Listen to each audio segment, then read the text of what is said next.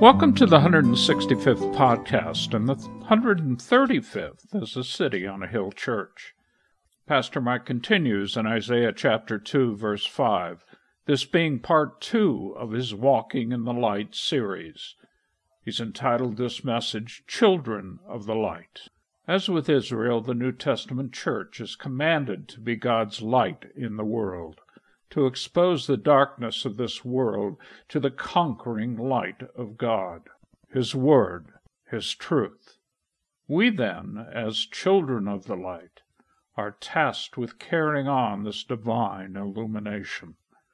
Exploring this as only he can, here is Pastor Michael Clark.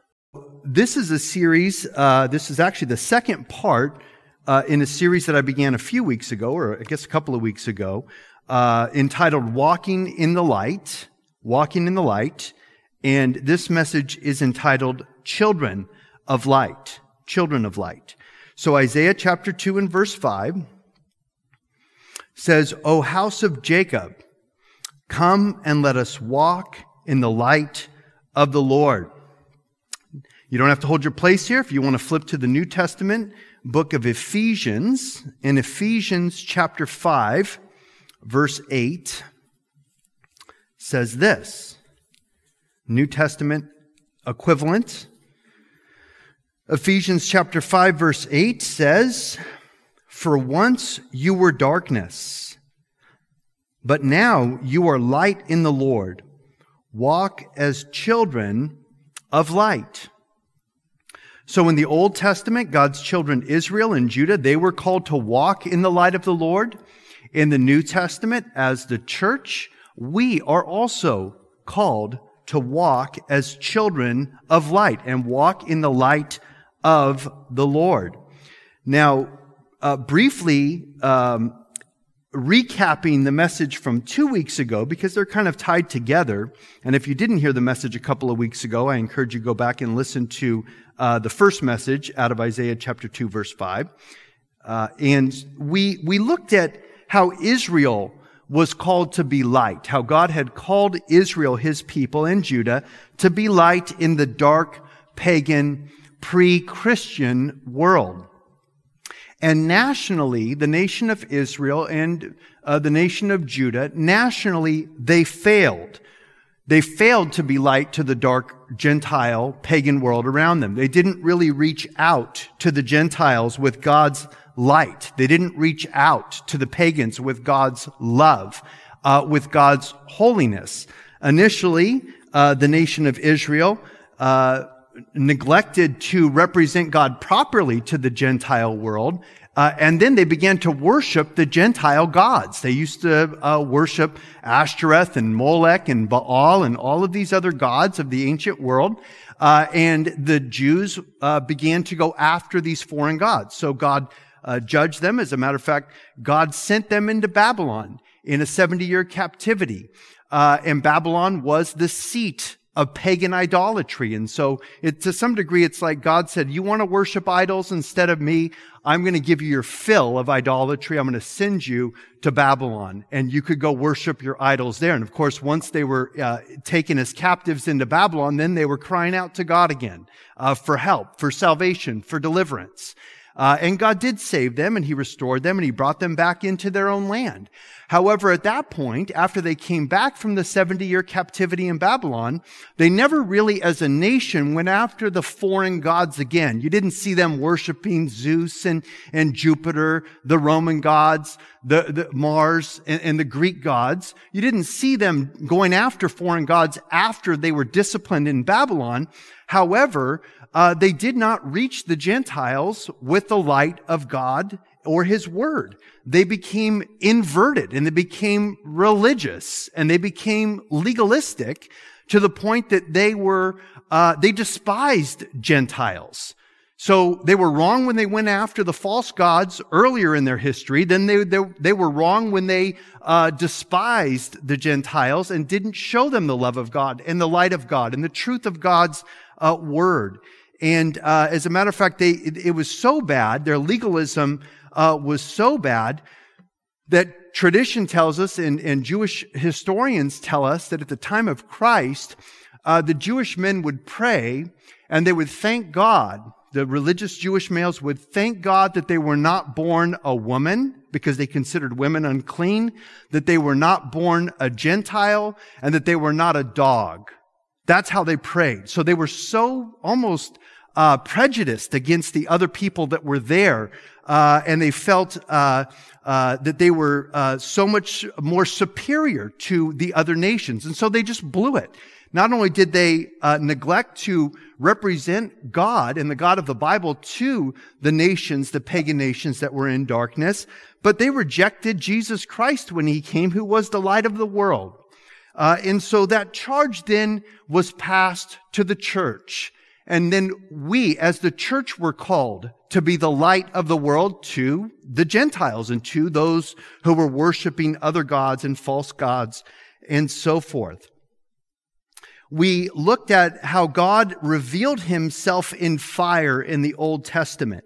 The Father revealed himself in fire to Moses at the burning bush in the book of Exodus, where the bush was burning with fire, yet it was not being consumed. And that's when God called Moses to deliver his people from the bondage of the slavery uh, in Egypt. And so God revealed himself in fire. Fire produces light and fire produces heat. We know that when Moses went up on Mount Sinai to commune with God for 40 days and 40 nights, and God revealed himself uh, to Moses, and God gave him the Ten Commandments written with the finger of God upon tablets of stone. That everyone who was down at the base of Mount Sinai, who were looking up at, at the mountain, it was covered in a cloud and fire uh, and lightning and thunder and earthquakes and rumbling, and the people were terrified. But once again, God revealed himself to his people uh, as fire or as light. We know that when the children of Israel were wandering through the wilderness for 40 years, God revealed himself to the children of Israel as a cloud by day, and the cloud would descend upon the tabernacle where Moses would go into commune with God, to meet with God. And the cloud, uh, whenever Moses would go into the tabernacle, the cloud would descend uh, upon uh, as it were, the tabernacle and to God to commune with Moses, the man of God.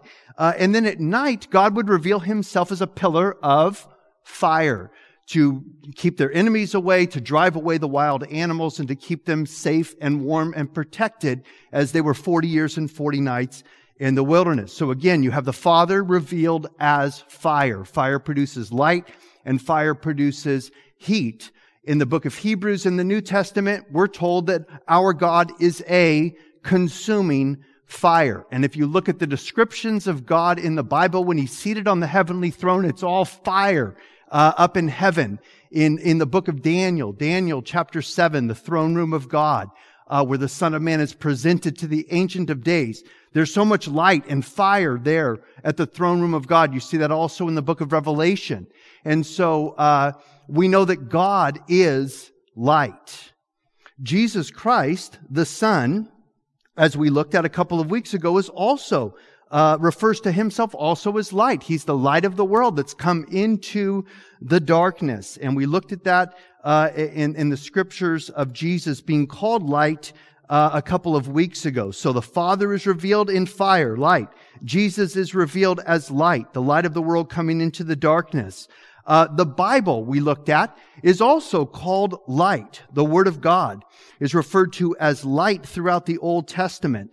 And so uh, we are uh, coming, you know, from darkness, as it were, spiritually speaking, into the light when we come into God's presence and we come into a, a relationship with him through his son, Jesus Christ, the light of the world. And then his word is light to us. Thy word is a lamp unto my feet and a light unto my path. Psalm 119, 105. He gives us illumination. He gives us understanding. He, he, he helps us to avoid the pitfalls and the snares of the enemy.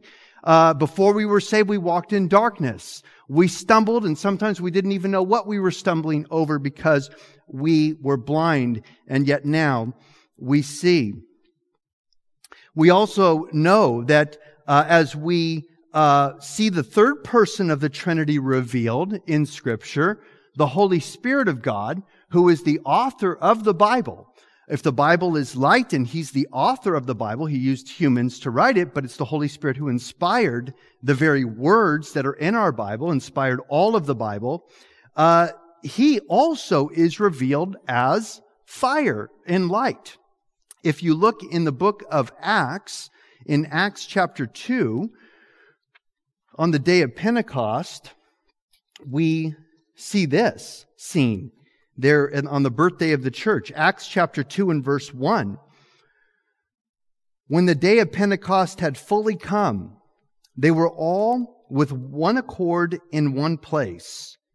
Verse 2. And suddenly there came a sound from heaven as of a rushing mighty wind, and it filled the whole house where they were sitting. Then there appeared to them divided tongues as of fire and one sat upon each of them, and they were all filled with the Holy Spirit, and they began to speak with other tongues as the Spirit gave them utterance. And so God the Father is revealed as fire.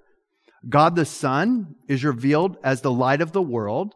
And God the Holy Spirit is revealed as tongues of fire coming down, as it were, upon the heads of the early church members, those who were there on the day of Pentecost. And so we have the whole uh, Trinity revealed to us as light and as, as uh, light that comes into our lives. Now it's interesting that uh, the day of Pentecost is the birthday of the church, 50 days after the resurrection of Jesus Christ. And actually, not this Sunday, but next, believe it or not, this Sunday is Memorial Day weekend. Someone told me that today. I didn't even realize I was going to come into the office and I was told, oh no, we're closed. It's Memorial Day, uh, next Monday. So, um, just if you don't know this, I, I forgot. It is, uh, Memorial Day weekend this next weekend. Um, but the following Sunday, the 31st of May, 2020, is the day of Pentecost where the church historically has celebrated for nearly 2,000 years of church history, celebrated the birthday of the church as is recorded for us here in Acts chapter 2 verses 1 to 4. And it's so exciting that there are thousands upon thousands of churches who plan to reopen on Pentecost Sunday, who have been shut down due to this coronavirus nightmare.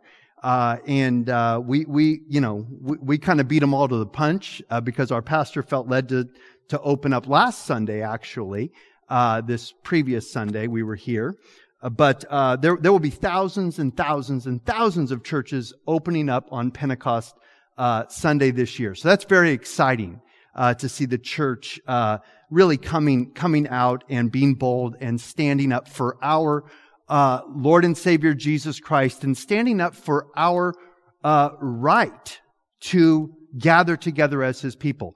Listen, um, we are uh, concerned about people who are sick. Obviously, we're concerned about the elderly and the, those who are frail or those who have underlying health conditions. Of course, people uh, in those categories need to be very careful uh, with this coronavirus. But to shut the church down all over the world for any reason is unacceptable. For any reason, especially in this country where we have a constitution and we have our First Amendment, which guarantees us free exercise of our religion. It's guaranteed. Don't forget there were people in the early church when it was illegal to be a Christian, they would rather be fed to the lions for the sport of the Romans than deny their, their Lord, Jesus Christ uh, they would they would die. They were willing to be tied to a stake and burned at the stake throughout medieval history uh, because they would not stop preaching Christ. Paul and Peter were willing to be beaten uh, and thrown in prison, bloodied and beaten, and they were rejoicing that they were counted worthy to suffer for Jesus. So um, I think the churches should reopen. And if people want to come, they can come. If they don't want to come, certainly they can feel free to stay home. But imagine, just imagine with me for a moment, if for any reason, natural disaster, coronavirus, you know, flesh-eating disease or whatever comes our way, uh, uh, that they shut the church, whatever reason, they shut the churches down. Uh, and they say it's okay. You can just watch online. You can watch online. Everybody's got the internet. Everybody's got, you know, a smartphone and so forth well, what happens if the government decides they want to start shutting down the live stream from churches that they don't like the messaging, they don't like the preaching, they don't like the Word of God? You imagine how easy it would be for them if all the churches ended up going online and staying at home, uh, and then you know, and, and then everybody's now conditioned not to come to church because of whatever reason. Don't come to church, stay home, and we're just going to feed you the information out to your homes through the internet. And then all of a sudden, someone decides uh, at Google or YouTube or whatever that they don't like what you're saying, and so they just shut you off. You see, and, and it's that easy that censorship happens or can happen. Um, I, I, think the churches should be meeting. I, I, think everybody needs to seek the Lord. Of course, all pastors uh, and elders and so forth need to seek the Lord. But look, um, how can we lay hands on the sick and anoint the sick with oil when they're sitting at home on, uh, on their couch? How can we anoint them with oil and lay hands on the sick? We're commanded to lay hands on the sick so that they may be healed. How are we able to baptize new believers uh, with immersion underwater, which is what we believe that you get immersed underwater when you get saved, you get baptized, not in order to be saved, but because you are saved and you are pictured as dying with Christ, being buried with Christ underwater, and then being resurrected with Christ. How could we do that via a live stream when people are sitting on their couch at home? You see, so it, it this social distancing, uh, look, we were good for two weeks with it. We were good for probably another two weeks with it. But after about a month of them kicking the can down the road and telling us it's going to be another two weeks and then another two weeks, then another two weeks. And next you know, it's nine weeks, almost 10 weeks. And they're saying, well, it's going to be probably another two months, three months before we're going to hit phase three and so forth. Um, uh, anyways, I don't want to get political here, but I think we have a command from God to keep the church doors open. And if we go to prison, we go to prison.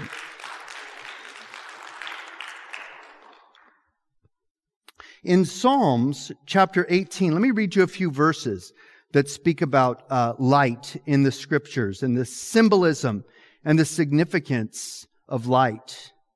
In Psalm chapter 18, verse 28, we read, For you will light my lamp. The Lord my God will enlighten my darkness. And so the Lord lightens, as it were, our lamp so that we could see what's going on around us. We can understand, we can discern. In Psalm 27 and verse 1, we read, The Lord is my light and my salvation. Whom shall I fear?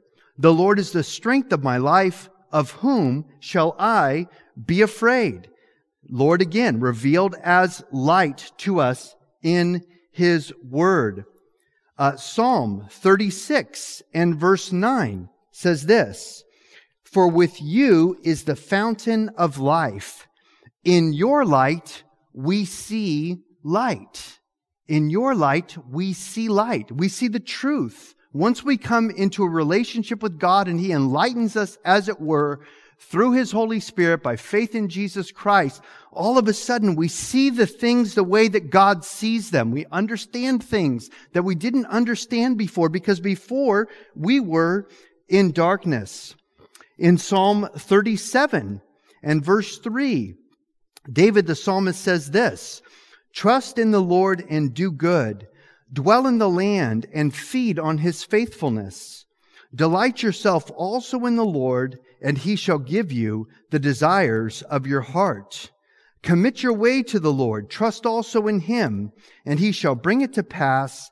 He shall bring forth your righteousness as light and your justice as the noonday. The noonday would be the brightest part of the day. And so it is this symbolism, the significance of light uh, cannot be overestimated when it comes to what the, what the Bible speaks of as light coming out of darkness when we come into a relationship with God through Jesus Christ. One more scripture about light in the Psalms, and there's many more than this. Uh, but Psalm chapter 84 and verse 11 says this For the Lord God is a sun and a shield. The Lord will give grace and glory. No good thing will he withhold from those who walk uprightly. And so again, God is, is referred to here as a sun, a sun shining brightly and, and revealing uh, the truth to us uh, as it were. Now, what does it mean for us if we're called to be light in the world by Jesus, if we're uh, called enlightened ones in the New Testament, and we're called to walk in the light? Uh, what, what does that look like uh, day to day in our journey through this life? Well, if you ever have studied philosophy, uh, anyone who's been to college even for a couple of years probably took a philosophy class, and I, I actually enjoyed philosophy, although I never graduated college. Uh, but I enjoyed uh, philosophy when I was in college. Uh, and you go back and you read the ancients, especially the Greeks, uh, starting with um, uh, Socrates and, and Plato and Aristotle. they talk about light, and they talk about the cave and, and, and the proverbial cave men, as it were. And, and, they, and they give this picture. I don't have the time to get into it. It's, it's pretty interesting though. Uh, and this is hundreds of years before Jesus came that they taught this, but they, they, they taught as though man were uh, in a cave living in total absolute darkness except for uh, the light that you could have from a fire and uh, and that fire would be burning and people would see shadows on the wall and hear voices and these people in the darkness would think that that's reality uh, until somebody actually decided to go out of the cave out into the bright sunlight and was almost blinded to really get to see the real world. Everything else was an illusion or a, uh, you know, kind of a facade. It wasn't real compared to the light. And they weren't talking about God, the God of the Bible. They weren't talking about Jesus Christ, but they were talking about coming out of ignorance into wisdom. They were talking about coming out of, uh, basically, uh, to, to uh, come into truth and to know what, what truth is. And the ancient philosophers spoke of light as wisdom. They spoke of light as truth. They spoke of light as, as beauty. Things that are intangible, but all humans recognize them. Uh, as justice, uh, animals don't uh, set up a court. When a lion kills another lion, they don't set up a court and 12 lions judge the lion for killing the other lion, right? I mean, it's the strongest survive humans are the only quote unquote animals who have a justice system who feel that there's right from wrong. And so, uh, light has always been, uh, with, with the, the great thinkers, even the New Testament, uh, church and, and, uh, Augustine, uh, and, and those who were the great thinkers of the early church, St. Augustine or St. Augustine, uh, speak of light in enlightenment that comes from God. You, you come to know truth.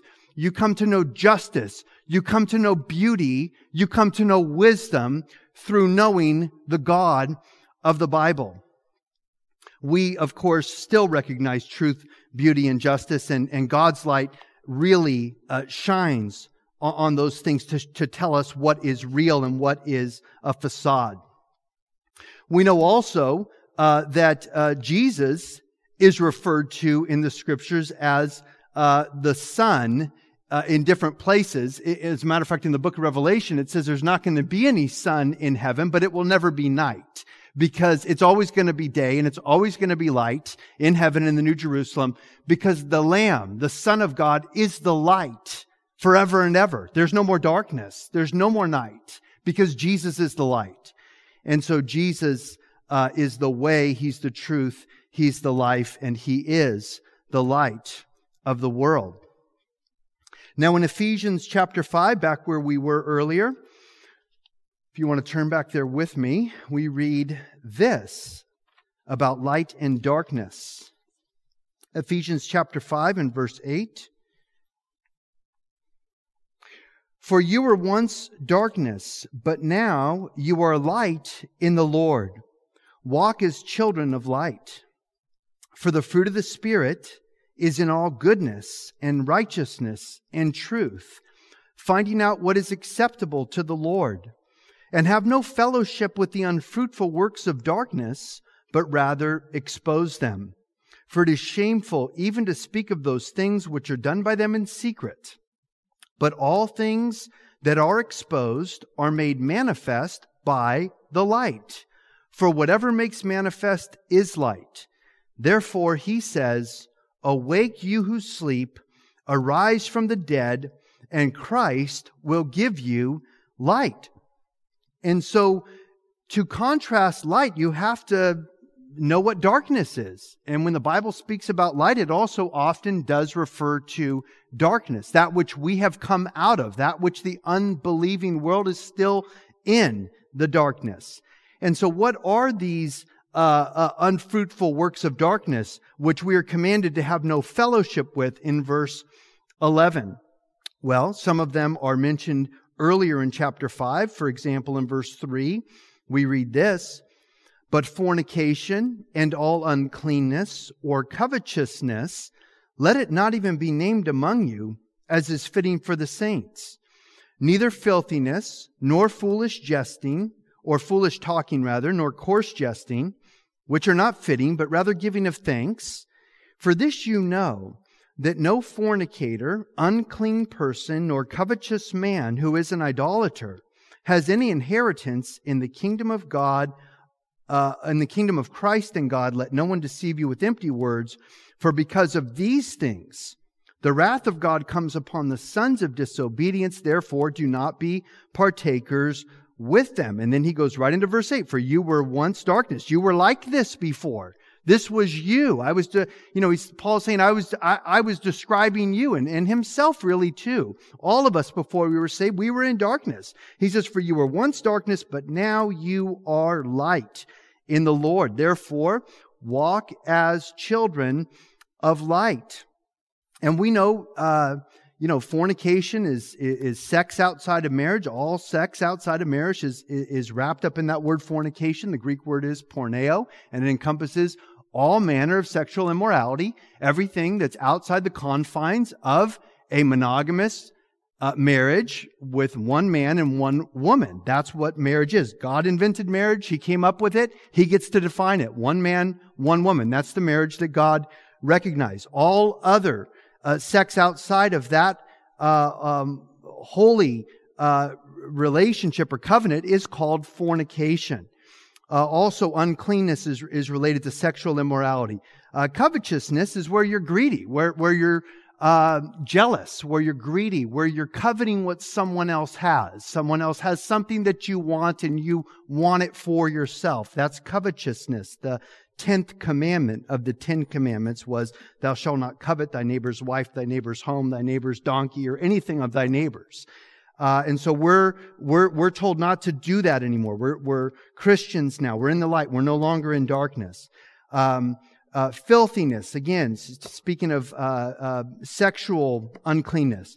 Foolish talking and coarse jesting. It's interesting to me that coarse jesting would refer to dirty joking or coarse humor. And uh, apparently they had dirty jokes all the way back then. And, and so he's saying, look, you know, before you were, before you were saved, when you were in darkness, you used to like all those dirty jokes and those dirty comics and everything else that, you know, you, you really thought they were hilarious. But now you are children of light. You should no longer be entertained by this filth or this coarse jesting or this dirty joking. And, uh, he says, uh, which are not fitting, but rather we should be those who give thanks to the Lord. So contrasting the darkness with the light. We no longer do those things that we did in the darkness. Now we are children of light. Therefore, we are commanded to walk as children of light. In the book of Romans, in Romans chapter 13, we read this in verse 11. And do this knowing the time, that now it is high time to awake out of sleep for now our, our salvation is nearer than when we first believed. The night is far spent, the day is at hand. Therefore, let us cast off the works of darkness and let us put on the armor of light. Let us walk properly, verse 13, as in the day, not in revelry and drunkenness, not in lewdness and lust, not in strife and envy but put on the Lord Jesus Christ and make no provision for the flesh to fulfill its lusts. And so again, we're told, we're, we're, we're called to be awakened because we are now children of light. The day is, is at hand. Let us cast off the unfruitful works of darkness. Let's put them off. Let us put on, as it were, the armor of light and let us walk properly as in the day. Uh, you know, not in revelry, drunkenness, lewdness, lust, strife, and envy. You know, many things uh, that happen, bad things happen at night. I mean, you talk to any cops, you talk to anybody that works in law enforcement, and they will tell you 90% of the crime occurs at night. Uh, night is when bad things happen. Night is when murders happen. Night is when rapes happen and uh, all these terrible things. People get drunk and then they get into fights and then they go to their truck and come back with a gun to the bar and kill the guy. You know, there's, there's a lot of bad things that happen at night. And so he's saying we are, we are not children of the night. We're children of the day. And so those things we don't do anymore. We're, we're not to be drunkards. We're not to be those who are revilers, uh, or, or, or revelers that are partying all the time uh, not in lewdness or lust. That's again sexual immorality, which is rampant in our culture, uh, sadly rampant in many churches. Uh, not in strife and envy. And strife would be contentions and arguments and fighting with one another uh, and anger, you know. And, and envy again is is covetousness or jealousy or wanting something that someone else has. We're not to, we're not to go after those things anymore. We're children of, uh, of the day. We're children of God. We're children of the light. And we're supposed to put on the Lord Jesus Christ. And I would say, guys, that this is something we have to do diligently in our culture. Because we still have choice. Even though we're Christians, we could choose you could have chosen to come here tonight for church or chosen to turn on uh, our program and, and, watch it from home, or you could have chosen to do something else, go to the bar and get drunk or, or whatever. Uh, and, and so uh, it, it is something that we have a choice in, and we have to uh, exercise our free will and, and choose to put on Christ and to put off the deeds of darkness and the deeds of the flesh. He says, put on the Lord Jesus Christ and make no provision for the flesh to fulfill its lusts. And so the flesh is always wanting to be fed and the flesh is always wanting to be filled, but the flesh is never satisfied. The appetites of the flesh are never full. If you feed your flesh, your appetite for whatever you're feeding it is going to grow larger. Look at a drug addict. Look at an alcoholic. It's just never enough. They always need more. And, you know, they may be satisfied for a while, but as soon as the buzz wears off, then they go back. And so the appetite grows. The flesh is never completely satisfied. And so we are to uh, uh, deny the flesh. We are to mortify the flesh. We're not to make any provision for the flesh. Provision would speak of food, clothing, and shelter. So we shouldn't be feeding our flesh. We should be feeding our spirit. Uh, we shouldn't be giving our flesh a home, a, a home, as it were, in our lives and giving our flesh a place where it can thrive. Uh, we're to put our flesh out of our homes and, and not bring the flesh into our homes. And we're not to clothe the flesh and, and, and to hide the flesh and to kind of cover it up. Uh, we're to come to God and let Him clean us and let Him restore us and heal us and fill us with himself. And as we feed upon the things of God, Galatians 5 tells us when we feed the Spirit, the Spirit grows stronger. And then the appetite of spiritual things grows larger and larger. And we want more and more of the light. We want more and more of God in our lives. And then we begin to hate the things that God hates. And we begin to love the things that God loves. In Galatians chapter 5, verse 19. We read this about the deeds of the flesh, which are evident. Galatians 5:19 Now the works of the flesh are evident, obvious, which are adultery, fornication, uncleanness, lewdness. This is all sexual sin.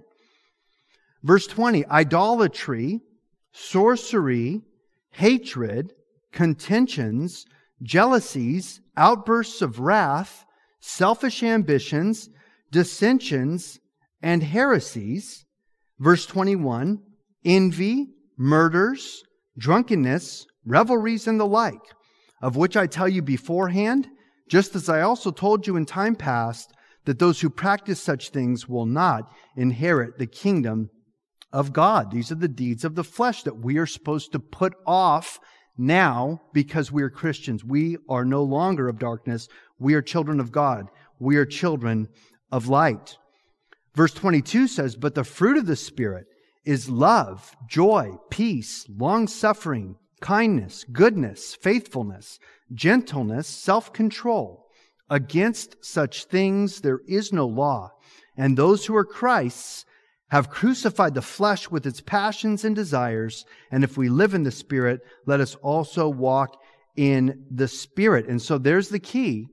We are Christ's, and as Christ's people, we're his people. We're now called to be light. Like the Jews were called to be light in the Old Testament, we're called to be light in our world in the New Testament.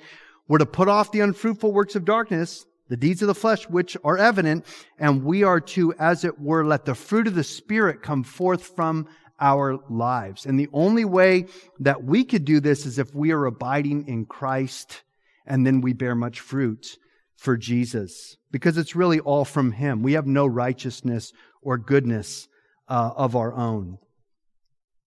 Now that we are enlightened, and, and that means that we know God, we know Christ, we know His Word, we know the truth before we were in darkness and we were living in darkness and we didn't know the truth and we were deceived and we were confused and we were blinded uh, by the God of this world, Satan.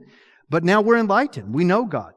And so Ephesians chapter 1 calls us the enlightened ones, as it were.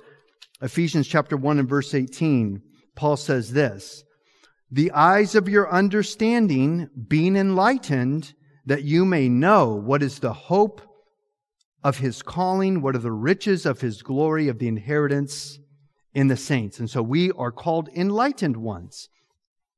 How are we to live now as enlightened ones? We're called to walk in the light of the Lord. Walk in the light of the Lord. And that's what this message uh, is all about. Again, back in Ephesians, Ephesians chapter 5 and verse 8, for you were once darkness, but now you are light in the Lord. Walk as children of light. For the fruit of the Spirit is in all goodness, righteousness, and truth. Finding out what is acceptable to the Lord. So we have to, we have to seek what's acceptable to the Lord. We don't know right from wrong, really uh, unless you were raised in a Christian home or you're raised in a Bible teaching church, you really don't know what's acceptable to the Lord. It's not the same as what man says is acceptable. Uh, what's acceptable to the Lord? You have to find it out. You have to search it out. How do you learn that? You learn God's will from His Word. His Word is His will. And then we're called and commanded to be those who go out and do the will of God as His people. And again, to have no uh, uh fellowship with the unfruitful works of darkness. It's interesting. He says this in verse 14. Awake you who, who sleep, arise from the dead, and Christ will give you light. Uh, 15, see then that you walk circumspectly, not as fools, but as wise, redeeming the time because the days are evil. Therefore, do not be unwise, but understand what the will of the Lord is. Do not be drunk with wine, which is dissipation, but be filled with the Holy Spirit, speaking to one another in psalms and hymns and spiritual songs, singing and making melody in your heart to the Lord, giving thanks always for all things to God the Father in the name of our Lord Jesus Christ, submitting to one another in the fear of God. This is how we are to walk as God's children, as it were, in the light, as enlightened ones, those who know our God. He's light. Jesus is the light of the world. Jesus says, You are now the light of the world because the Holy Spirit is within you through faith in Jesus Christ. The Holy Spirit comes to take up residence within us. Jesus says, I'm the light of the world. Then he says, You're the light of the world. So we have his light and we're to let our light shine. You know, we are living in very dark days very dark days. And it's not just uh, the COVID 19. I mean, these days are spiritually dark. Um, you know, it, it's, it's, it's a very, uh, it's a very interesting time in which we live because everything that we see happening was predicted by the prophets, including Jesus Christ, who prophesied about his return and what the world would be like before he comes back. And everything that's happening is exactly what the Bible predicted would be the case in the last days. And so, uh, you know, whether it's uh, uh, the economy being shut down, uh, whether it's um, the churches being shut down, whether it's uh, food shortages all around the world and, and, and famines that are taking place and uh, rapid inflation that's, that's happening. The food prices are skyrocketing. The Bible predicted these things would be the case in the last days. You know, there are earthquakes happening all over the world right now. There's earthquakes happening all over California right now and Nevada and so forth, uh, in places where they don't usually have earthquakes. And you don't hear anything about it in the news unless you go looking for it, because it's all about the COVID-19. That's all we hear about. My goodness. If someone else talks about the COVID-19 numbers, you know, I'm going to vomit. Uh, it's, it's just kind of like, I don't need a body count anymore, and I don't even trust your numbers. I don't even believe you anymore because your numbers aren't even real. How do we know what the truth is? They're lying to us. So much of it is not true. Uh, but it's, it's, it's amazing. You know, here we're, we're, about to experience the possibility of an economic collapse. Uh, you know, I mean, it's a very real possibility that our economy will collapse. Uh, I mean, my goodness, we have 25, 26 trillion dollars in debt now. How much more money can we borrow from, you know, from where? Where are we borrowing this money from? This 25 trillion dollar debt that we have. We're borrowing it from ourselves. And so it's, it's, it's kind of like at some point your, your money becomes worthless. You know, what's it worth? There's no gold backing it up. Uh, how can the federal government bail, bail, out 50 states that are all in an economic shutdown? Uh, it, it's it's it's amazing to me. Not only are we about to uh, perhaps see an economic collapse, but we also have the platform for a cashless society, Bitcoin and cryptocurrency, and all of these different technologies. Uh, all of this was predicted in the Bible that they're going to have a cashless society Revelation chapter 13. And at some point, if you don't take that mark, the 666, you will not be allowed to participate in the economy. A hundred years ago, they didn't even know what that meant when they read the book of Revelation. You can go back and read the preachers and the commentators. They didn't know what in the world that meant a hundred years ago. How could you say there's going to be a society that if you don't take a mark, you can't buy, you can't sell, you can't trade, you could be tracked down? They had no idea how that would happen. And yet today we know it's very possible. We're being tracked everywhere we go with our cell phones and they want to put a computer chip into people. Uh, that's happening. Uh, go to ID 2020. I didn't believe this. Uh, just like I didn't believe that they put bats on the quarters. There are bats on our new quarters. So if you find a new quarter, quarter dollar, 2020, there's two bats on the back of it. And it's true. Look it up online. You can actually find these quarters around. And, and you say, well, why would they put bats? Is this a Halloween thing? I mean, why would they put bats on American currency? Well, it's for the Samoan Islands fruit bats, supposedly, that are going extinct.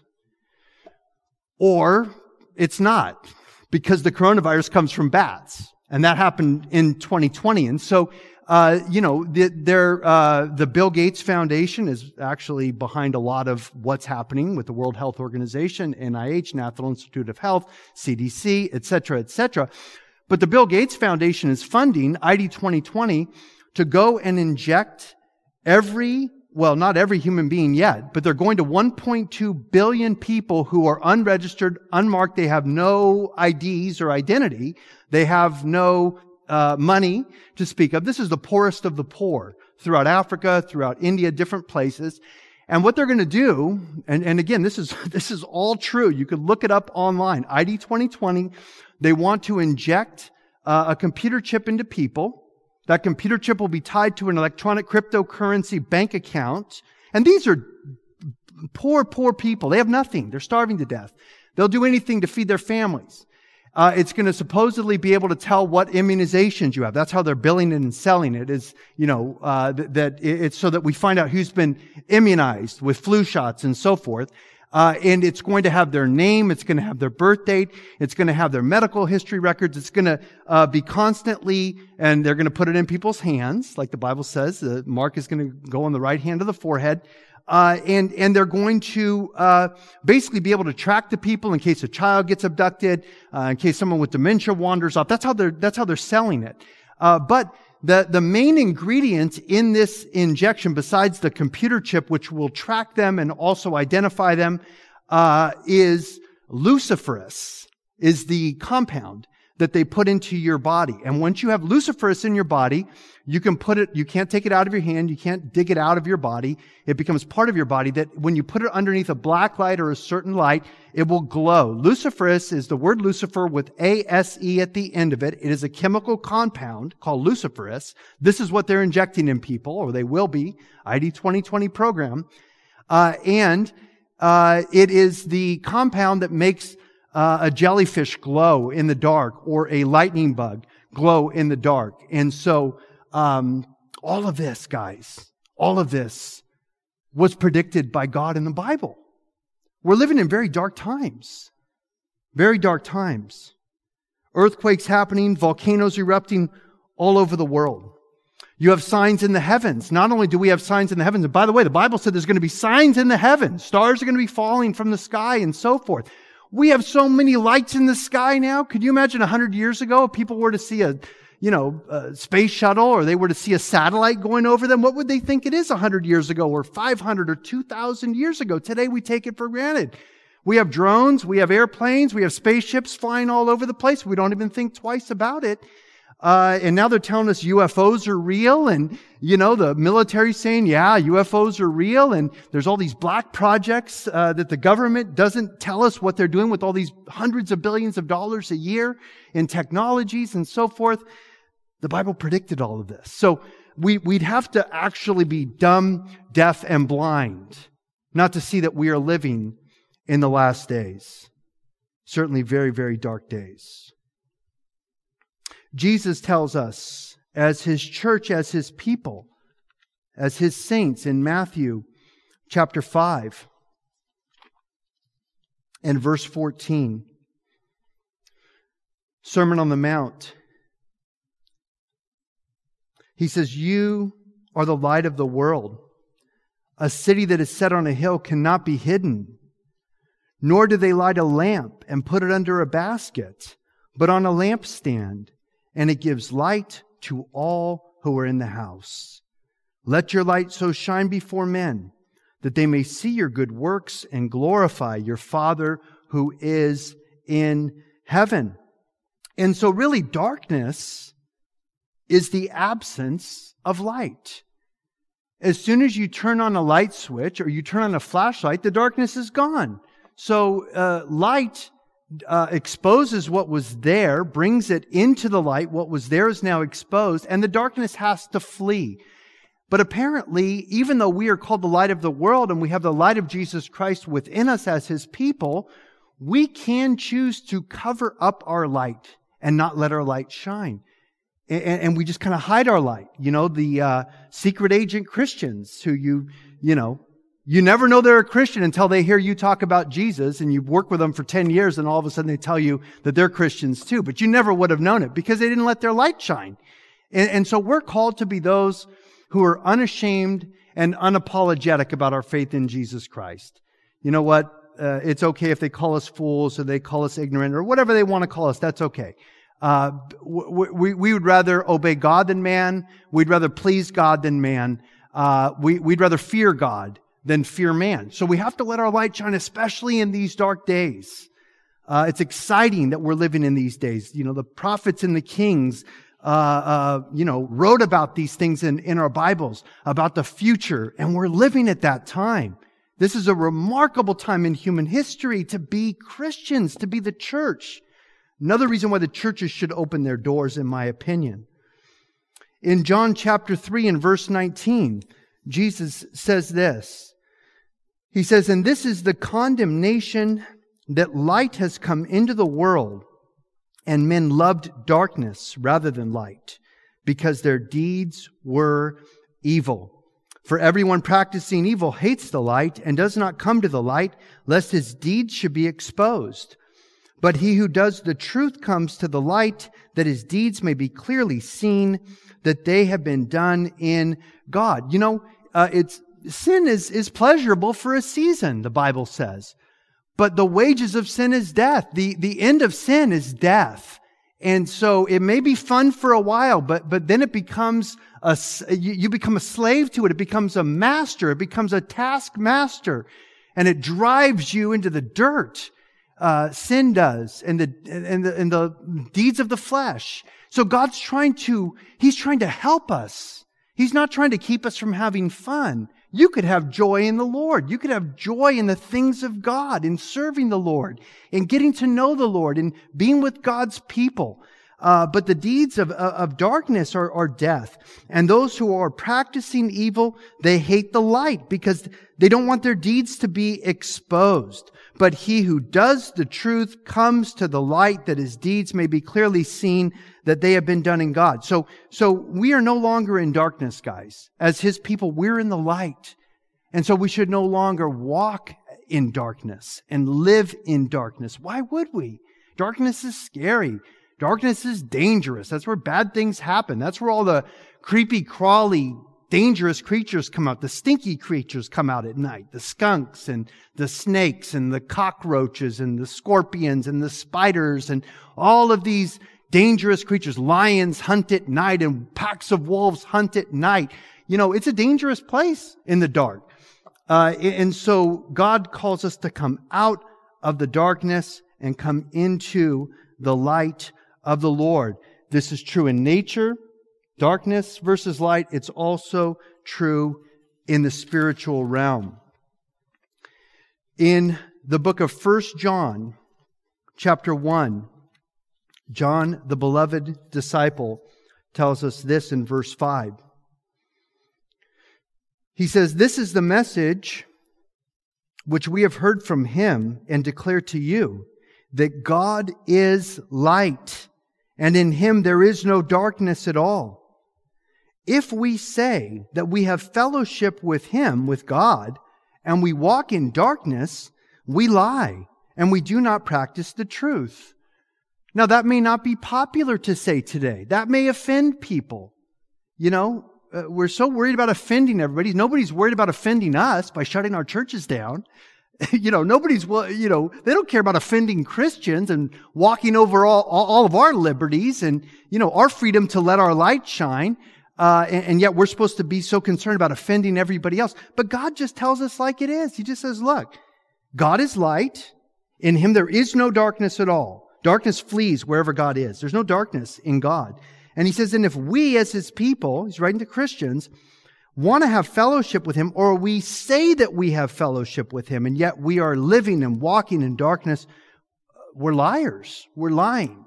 And the truth is not in us. Because God isn't going to go into those dark places. I mean, a buddy of mine used to, who's a pastor, he used to say, you know, um, you know, I'm, I'm not going to judge you if you want to, you know, buy a fifth of whiskey or you, you want to go buy a carton of cigarettes or whatever. Who am I to judge you? He'd say, but, uh, but he said, but, you know, uh, do you realize Jesus is going with you to buy that fifth of whiskey if you're a Christian? He's in you. Uh, you know, I'm not here to condemn you if you go watch all kinds of filthy rated R movies, or they don't even have to be rated R anymore to be filthy movies. Uh, but remember, Jesus is going into that filthy movie with you in the theater. He doesn't stay in the parking lot while you go watch the filthy movie and then go back to your car so you can come back to church on Sunday. He's, Jesus is with us. He would say, uh, what kind of cigarettes do you think Jesus likes to smoke? You're a Christian, you're going to go smoke cigarettes. I'm not judging you for smoking cigarettes, but just know that Jesus is in you through the Holy Spirit. So we just have to, we just have to be honest with ourselves, guys. And again, this is not to judge anybody else. This is, this is for me to judge myself. Bible says if you judge yourself rightly, you will not be judged. And take the beam out of your own eye first. Judge yourself first, Jesus says in Matthew chapter 1. Take the beam out of your own eye first so that you could see the speck that's in your brother's eye to help remove the speck out of your brother's eye.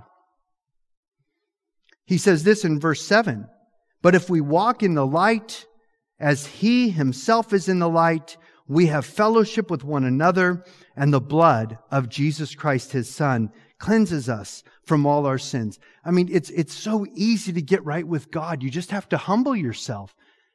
You know, you have to put on Christ. You have to put off the works of the flesh, the deeds of the flesh. And we have to just say, you know what? Enough is enough. I'm tired of being worn down by sin. I'm tired of being worn out uh, by this lifestyle. I'm tired. It's like beating my head against a wall. Uh, I've got one foot in the world and one foot in Jesus, and I'm, I'm just, I'm not satisfied. I got too much of Jesus to be happy in the world, and I have too much of the world in me to be happy in church. You're a mess. Make a decision. Go all in for Christ. Guys, the rapture is going to happen at any time. We're 2,000 years closer to the coming of Jesus Christ to come back for his church. We need to wake up and realize, look around and say, you know what? Jesus could come back today. And what do I want Jesus to catch me doing when he returns? Where do I want him to find me? And so, and so God is calling us to himself. He's calling us to repentance. He's calling us to walk in holiness and to walk in obedience to his word and to his will. And God is so gentle with us. He's so kind. He doesn't, he doesn't condemn us. Jesus was judged on the cross so that we don't have to be judged, so we don't have to be condemned. But if we walk in darkness and we're living in darkness, we can't really say we have fellowship with Jesus because Jesus is light. He says if we confess our sins in 1 John 1 9, He's faithful and just to forgive us of our sins and to cleanse us from all unrighteousness. We're always that close to being restored to God. All we have to do is humble ourselves and repent. All we have to do is examine ourselves. All we have to do is look in the mirror, as it were, instead of judging others. Look in the mirror, judge ourselves. I, am not your judge. Uh, I, I have a tough enough time keeping myself on the right path. I have to judge myself rightly because I, I want to please God. I want to be found worthy when he comes back. I want to be found as one who is serving him and doing his will and living out his word to the best of my ability. And if I have another 50 years, great. If I have another 50 days, 50 minutes, you know, 50 weeks, 50 months, we don't know. Anytime Jesus come back. And so we should always live as though Jesus could come back today.